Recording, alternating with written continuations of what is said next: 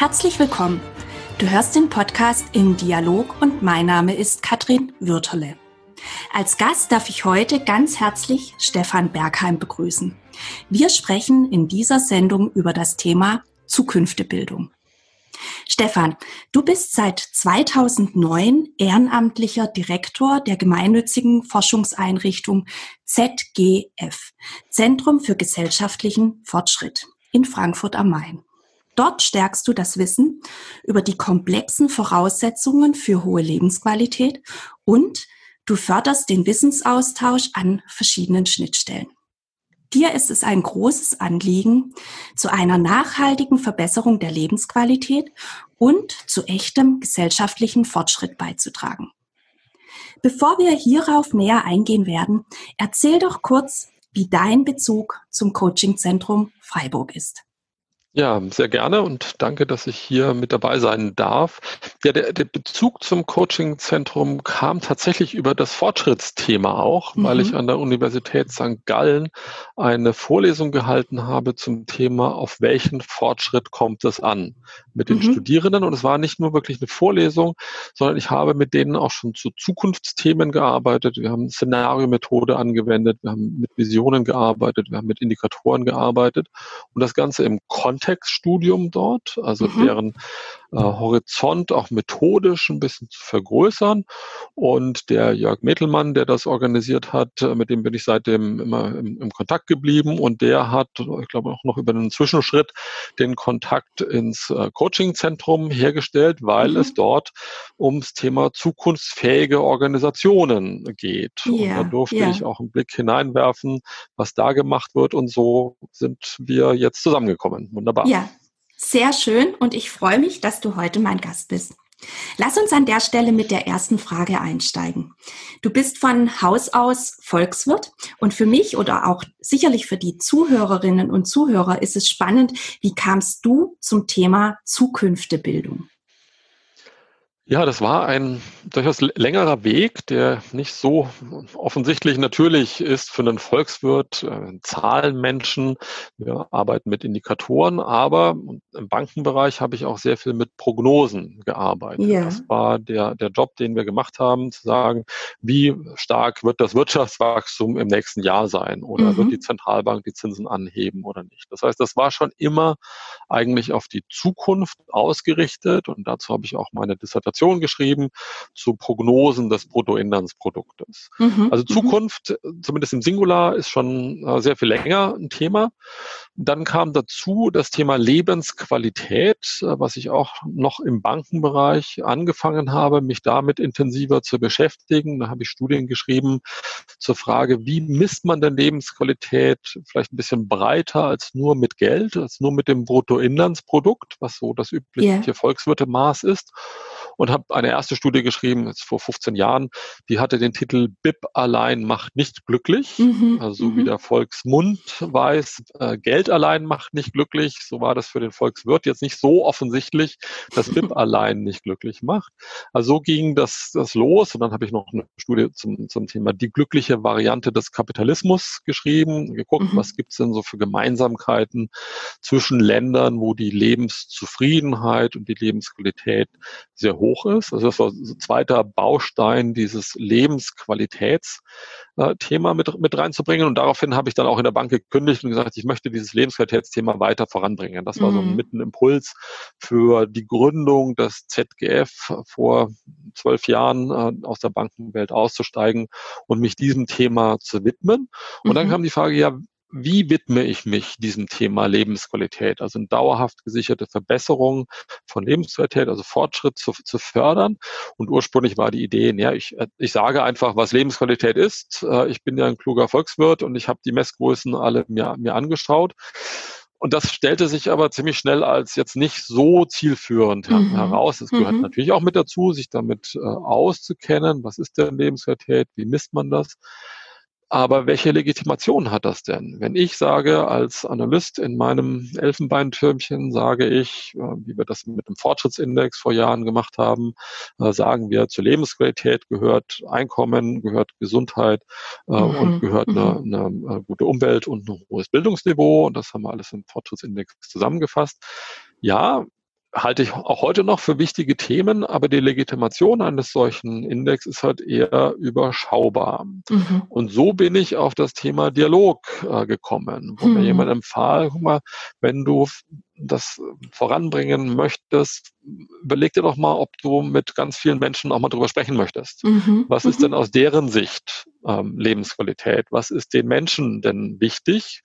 Also natürlich machen die Forscher, die Soziologen und die Psychologen das auch durch, durch Umfragen. Aber ein Dialog hat natürlich, muss ich euch hier nicht, nicht erzählen, mhm. eine andere Qualität, äh, ja. als nur ja. auf einer Liste irgendwas anzukreuzen. Was ist dir jetzt hier auf dieser Liste besonders wichtig? Ja. Also bin ich auf einen Dialog gekommen, mit vielen Menschen zu reden. Und heute nutze ich den, äh, auch den Begriff der kollektiven Intelligenz. Mhm. Also die zu nutzen, miteinander Neues äh, entstehen zu lassen. Und das ist so der, der nächste Schritt, dass man aus diesem Dialog auch Neues emergieren, entstehen lassen kann, dass da mhm. neue Ideen tatsächlich generiert werden, auf die ich alleine nicht gekommen wäre und die vorher mhm. auch vielleicht noch nicht so offensichtlich da waren.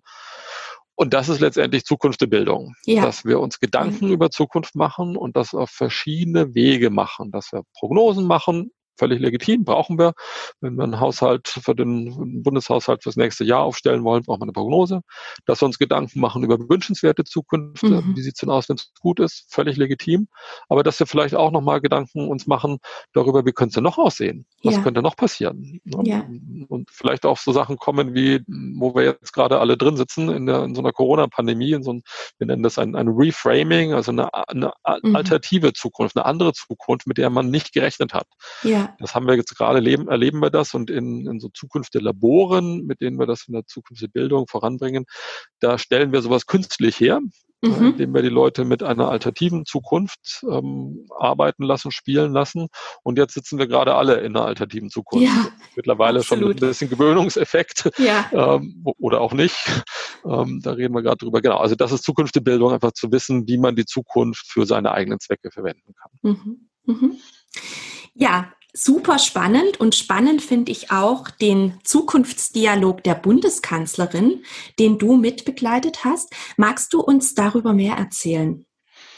Ja, sehr, sehr, sehr gerne, weil das eins wirklich der, der besten Projekte ist, an denen ich in irgendeiner Form beteiligt sein durfte, die ja, ja. Äh, zehn Jahre. Das hatte so ein bisschen Vorgeschichte, äh, direkt nachdem ich in, aus der Bankenwelt äh, ausgestiegen bin und äh, das ZGF gegründet habe, habe ich eine erste Studie geschrieben, die hatte den Titel Zukunftsforschung für Staaten. Mhm. Weil ich mhm. dachte, es wäre vielleicht eine ganz gute Idee, wenn auf der staatlichen Verwaltungsebene die eine oder andere Methode aus der Zukunftsforschung eingesetzt würde.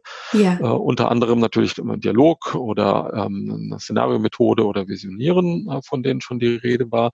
Und so habe ich das dann auch im, im Bundeskanzleramt vorgestellt. Mhm. Ähm, wie könnte man denn miteinander arbeiten im Dialog, die kollektive Intelligenz nutzen, mhm. viele verschiedene Stimmen mhm. einbinden und sowas. Das war alles Kern dieser Studie damals und ich habe dann auch noch Leute aus meinem Netzwerk mit reingebracht, den, den Mika Altonen zum Beispiel, Komplexitätsforscher aus Finnland mit reingebracht oder den Riel Miller, mit dem ich heute noch zusammenarbeite, der jetzt bei der UNESCO Head of Futures Literacy ist. Die habe ich auch alle in, in irgendeiner Form dann mit ins Kanzleramt äh, reingebracht. ähm, und das war, hat vielleicht mit dazu beigetragen, oder so bilde ich mir zumindest ein, äh, dass man sich dort dafür entschieden hat, mal so einen größeren Dialogprozess auszuprobieren. Ja ja, ja. Ähm, und ganz allgemein darüber zu sprechen, wo wollen wir denn möglicherweise hin als, mhm. als Land, als, als Gesellschaft. Also das war so der methodische äh, Impuls und ich durfte dann, ähm, ich, ich habe es jetzt nicht methodisch begleitet, diesen Zukunftsdialog, sondern ich durfte eine Arbeitsgruppe leiten, eine von 18 äh, Arbeitsgruppen mit dem äh, Titel Wachstum, Wohlstand, Lebensqualität, mhm. mhm. wo also die inhaltliche Thematik, mhm. die ich dort äh, reinbringen durfte. Und ja, da hört, also die Geschichte hatte einen Anfang und, und sie hört da auch noch nicht auf. Also die Ergebnisse wurden 2012 veröffentlicht und ich habe eben in meiner Arbeitsgruppe vorgeschlagen, die Bundesregierung möge doch mal einen Dialog mit der Bevölkerung durchführen über Lebensqualitätsfragen. Ja. Und, und, auf dieser Basis ein Indikatorensystem entwickeln. Und zu meiner großen Freude, Überraschung ging das dann 2013 in den Koalitionsvertrag der damaligen neuen Bundesregierung rein und wurde dann umgesetzt als Regierungsstrategie Gut Leben in Deutschland in den Jahren 2014 bis 2016. Mhm, mh. Also also so, so Dinge, die man, als, als ich damals gekündigt hatte in der Bank, hätte ich das nicht zu träumen gewagt, ja, dass ich sowas ja. überhaupt mal vorschlagen täte, dass ich auf die Idee käme, einen Dialog vorzuschlagen, geschweige denn auf der Ebene und erst recht, dass es dann tatsächlich auch noch umgesetzt wurde, auch noch richtig gut umgesetzt wurde. Ja, Vor allem die Dialogphase war, war ganz, ganz wunderbar in diesem nächsten Folgeprojekt in dieser Regierungsstrategie Gut Leben in Deutschland. Mhm. Super. Und äh, gibt es denn da jetzt auch wesentliche Punkte, wo du immer wieder drauf zurückkommst, wenn du jetzt auch unsere gesellschaftliche Weiterentwicklung betrachtest oder auch die politische, wo du sagst, hm, hier habe ich einen Anteil dran, hier habe ich mitarbeiten dürfen?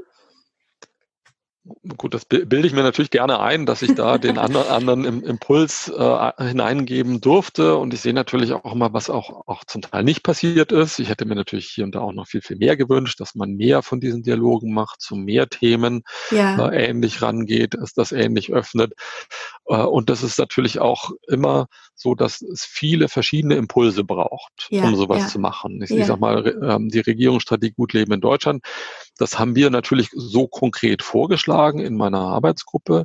Aber wenn nicht vorher der, der französische äh, Präsident Sarkozy da eine große Kommission gehabt hätte zu diesem Thema, zu diesem mhm. inhaltlichen Thema und David Cameron in Großbritannien hat eine National Wellbeing Strategy gemacht mit einem Dialogelement. Mhm dann wären die Vorschläge vielleicht nicht aufgegriffen worden von der mhm. deutschen Bundesregierung. Also das braucht immer verschiedene Impulse, verschiedene Elemente, die da zusammenkommen, um sowas ja. zu ermöglichen. Ja, und das ja. ja, das ist auch das, wie ich versuche zu arbeiten, Impulse reinzugeben und zu gucken, ähm, trifft das auf fruchtbaren Boden oder ist die Zeit einfach nicht reif oder ich habe es auf den falschen Boden gelegt und da hat es nicht funktioniert und hätte ich drei Meter weiter rechts geguckt, dann hätte es da vielleicht funktioniert oder drei Meter weiter links. Mhm. Und diese Entspanntheit versuche ich auch mitzugeben. Wir probieren was auszuprobieren und schauen, was passiert und manchmal funktioniert es und manchmal auch nicht. Und da gehören mhm. immer viele dazu. Mhm, mhm. Lass uns an der Stelle mal ähm, die Richtung in, in das pragmatische Vorgehen lenken. Welches Handwerkszeug bekommen deine Klientinnen und Klienten an die Hand, um ihre Zukunft in dieser auch aktuell sehr unsicheren Zeit gestalten zu können?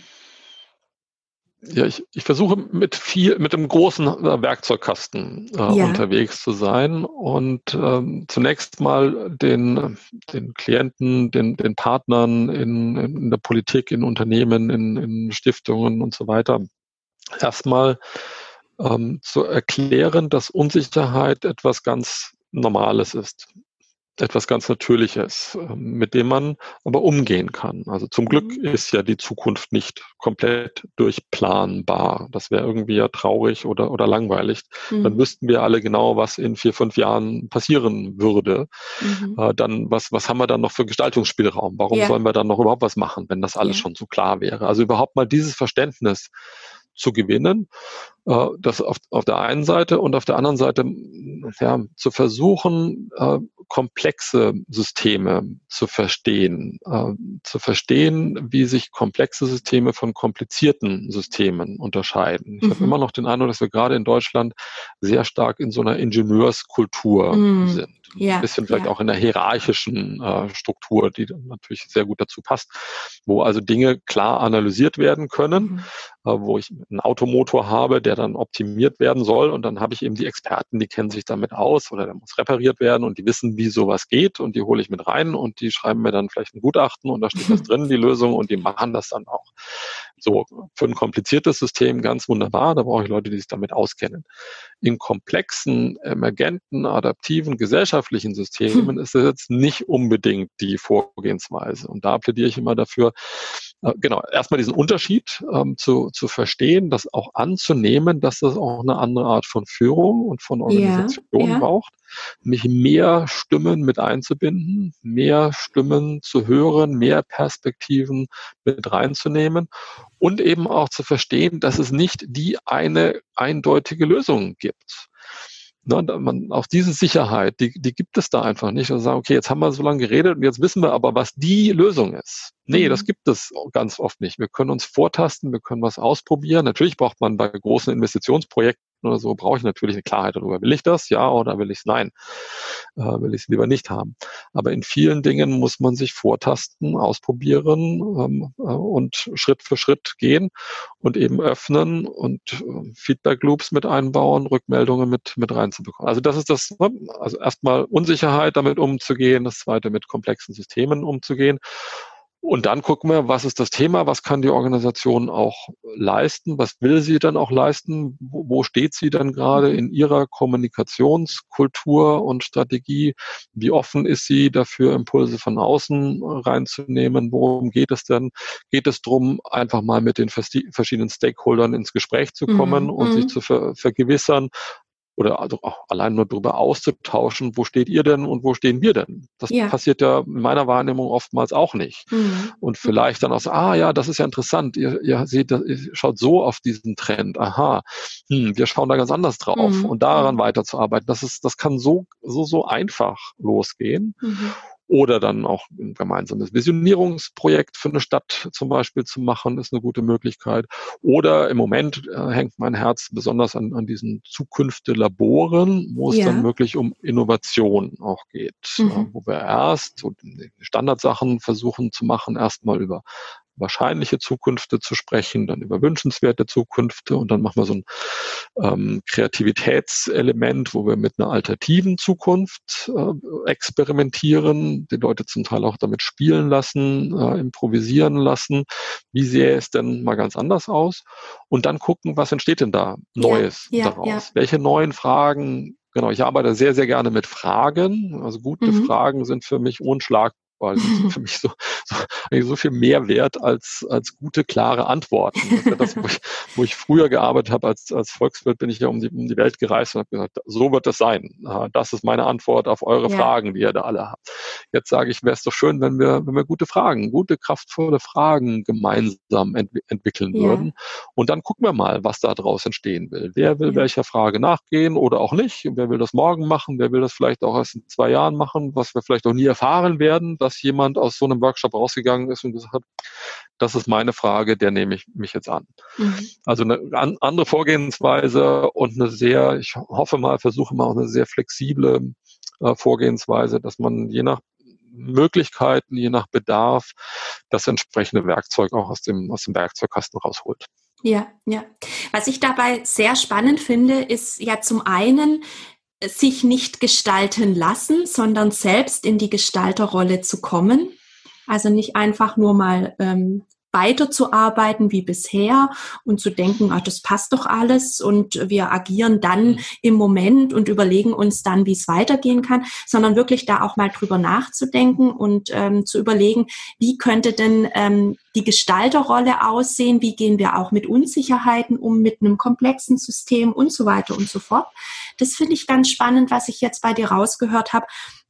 Und das andere, was du vorher auch gesagt hast äh, zum Thema Expertentum oder ich lasse da mal ein Gutachten erstellen oder ähnliches, ähm, das ist ja das, was du auch gerade erwähnt hast. Ich sage jemand anderem, wie es geht oder wie es ähm, aussehen wird in der Zukunft und da die Offenheit zu lassen über tolle, wirkungsvolle Fragen, starke Fragen, die du jetzt auch erwähnt hattest, sozusagen das Potenzial in den Menschen zu heben, darauf ähm, zu gucken und nicht nur nach dem Kopf, nach dem Kognitiven zu gehen, sondern auch mal die Stimmungen, die Bedürfnisse und Interessen äh, der Menschen mit ein einzubinden und einzuholen. Und das macht ja was ganz Wesentliches mit uns und auch mit dem Prozess und dann der Zukunft. Ne?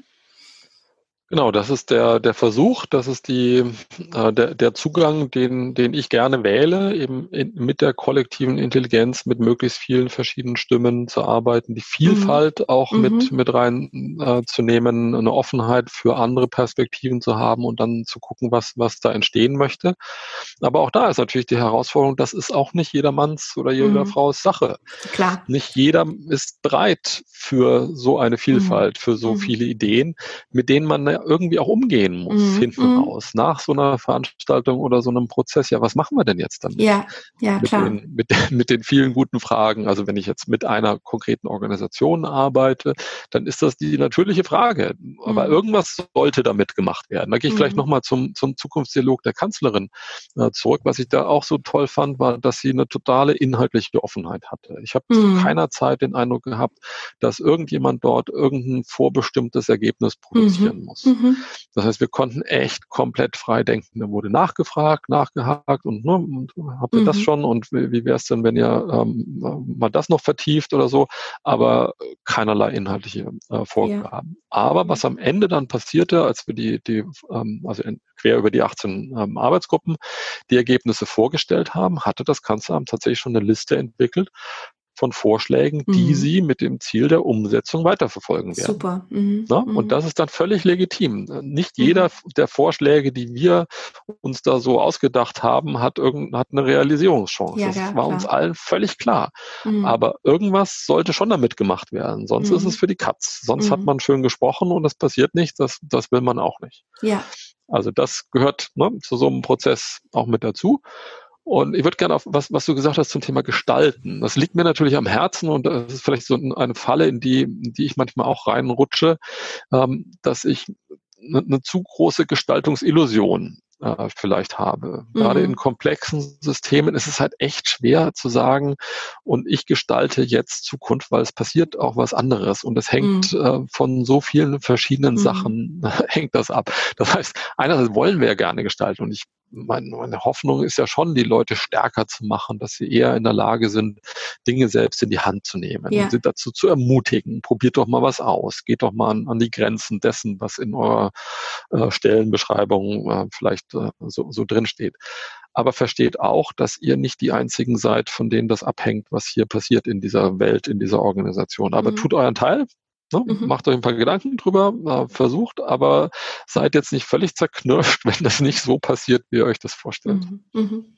Und da kommt ja ganz viel Systemisches rein. Ne? Also ähm, einfach auch zu sagen, okay, ich bin ein Teil eines großen Ganzen oder eines Systems. Und dennoch finde ich das Schöne beim systemischen Gedanken, wenn ich an einem kleinen Rädchen drehe, dann hat dieses kleine Rädchen schon eine Auswirkung auf das große Ganze in welcher Form dann auch immer. Aber es passiert irgendwie was, ne? Genau, ich meine, es kann eine Auswirkung haben, es kann aber auch nichts passieren, dass, mhm. dass das Rädchen irgendwo im Leerlauf ist oder es kann auch was passieren, was ich so mir selber eigentlich nicht erhofft hatte. Ich gebe mhm. einen Impuls rein das in stimmt. so ein System, ich drehe an etwas ja. Und ich wünsche mir, dass das eine passiert und es passiert vielleicht das Gegenteil. Oder, ja. oder natürlich, was am meisten passiert, dann passiert irgendwas völlig anderes, wo ich selber gar nicht auf die Idee gekommen ja. wäre, dass, dass sowas passiert. Also auch da wieder diese Offenheit zu haben, und, äh, die, die Ergebnisse ja, lassen sich, ähm, deshalb ja, nutze ich ja auch gerne den Begriff der Zukünfte im, im Plural. Wir, wir, wissen vieles von dem nicht. Wir können uns da Gedanken drüber mhm. machen, was sein könnte, aber selbst dann passiert nochmal was, was, was ganz anderes. Ja, ja, ja. Ja, weil wir eben alle Menschen sind und das System dann auch auf seine Art tickt, in Anführungszeichen.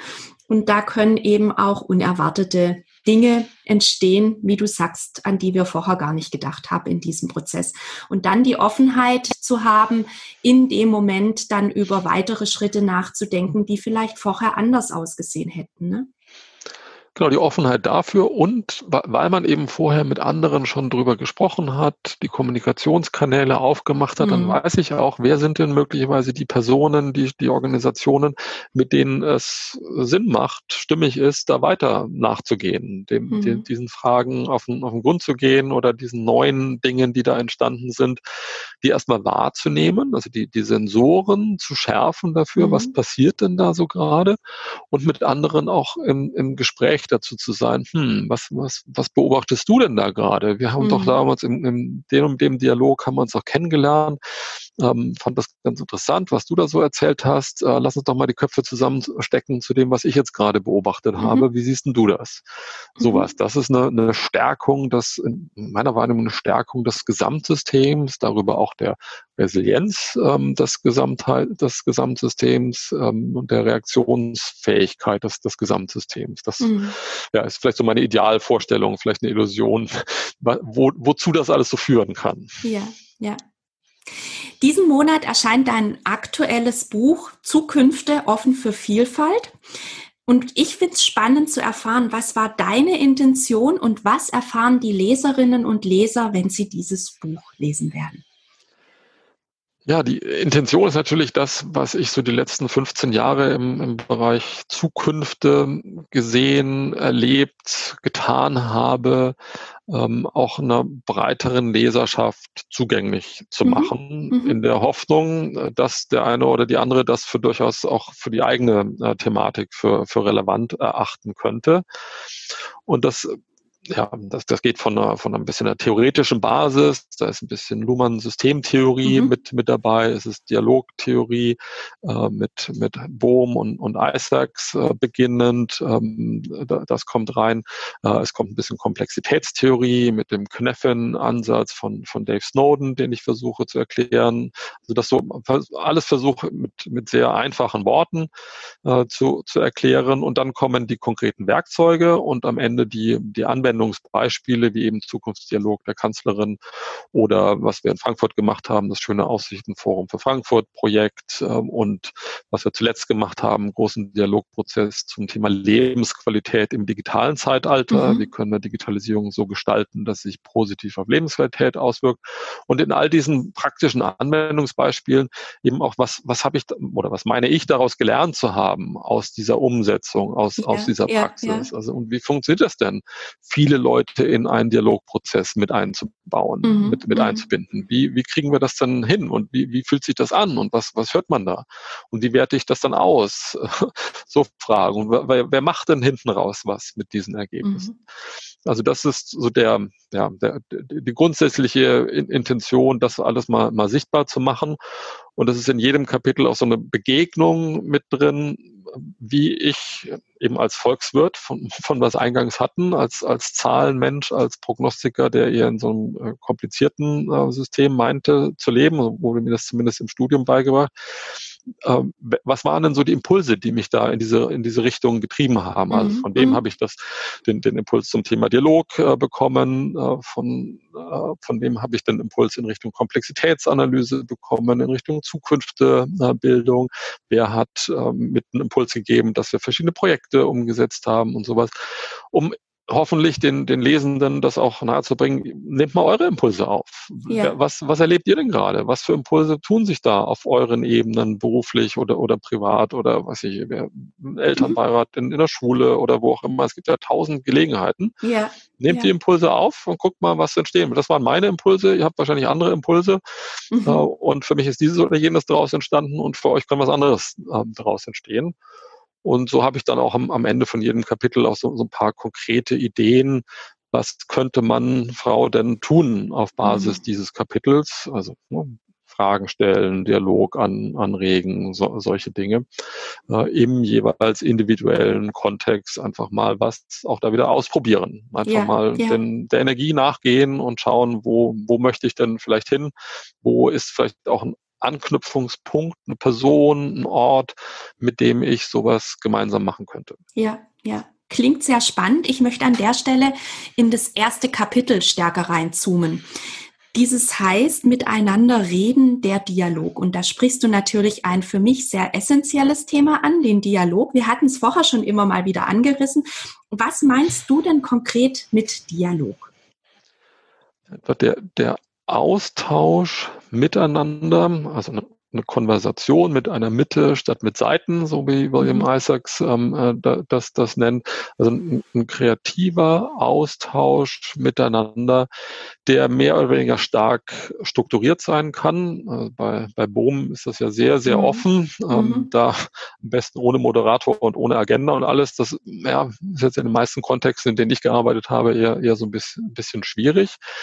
Ähm, aber eben nicht ein Experte erzählt seine Meinung, ja. seine Perspektive und, und gibt seine Studienergebnisse vor und dann kommt die nächste Expertin und äh, stellt ihr Papier vor und dann geht man wieder auseinander. Das ist nicht äh, Dialog. Vielleicht redet man noch miteinander, ähm, sondern dass man wirklich im Idealfall auch im Kreis zusammensitzt ähm, und alle Perspektiven gehört werden, alle Stimmen gehört werden, die Vielfalt gehört wird. Man vielleicht sich auch Gedanken macht über die Annahmen, die hinter diesen Perspektiven mhm. liegt. Mhm. Auch ein großer Begriff, der auch in der Zukunft der Bildung immer wieder vorkommt. Auf welcher Basis steht denn das, was ich gerade so sage?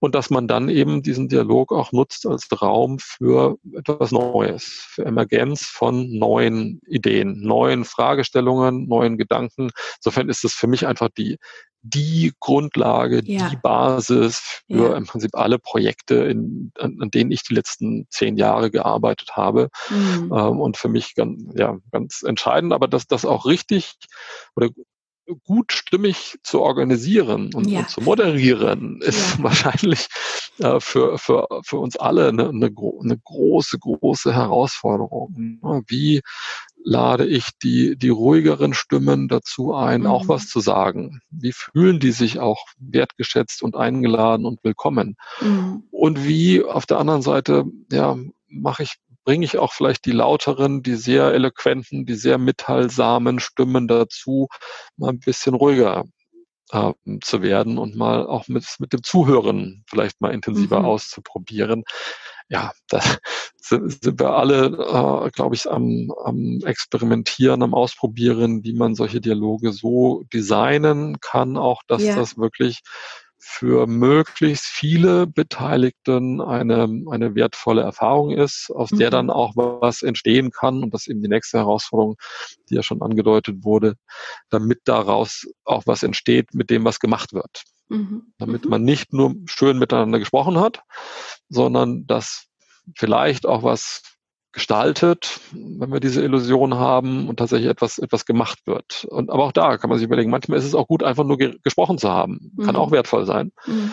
Und anderswo braucht man aber auch einen konkreten Projektplan und eine To-Do-Liste und sagt, und jetzt machen wir nächsten Monat, machen wir dieses oder jenes. Das mhm. brauchen viele mhm. Organisationen natürlich auch. Mhm. Und da sich zu überlegen, wie gestalte ich diesen Prozess so, dass es einfach stimmig ist, dass es den Leuten Freude macht und dass sie es vielleicht wieder machen wollen. Das mhm. ist ja auch der Versuch, ne, dass man sagt, ja, das war echt eine gute Erfahrung, das passte zu uns äh, und da geht noch was. Da können ja. wir noch einen Schritt weitergehen bei, beim nächsten Mal. Das ist so mein, mein, eine meiner Hoffnungen, ähm, Prozesse so zu designen, zu gestalten, zu moderieren, dass, dass dass dieses Erleben stattfinden kann mhm. und diese Lust auf Weitermachen, tiefer gehen, vielleicht nochmal eine andere Methodik ausprobieren, ja, ja, innovativer ja. zu werden, dass das irgendwie äh, dieses Feuerchen so ein bisschen angezündet wird. Ja, ja. Und das ist ja auch das Spannende bei unserer Arbeit. Also ich finde es schön, dass jeder Prozess anders ist oder keiner so ausschaut wie, wie ein Prozess davor.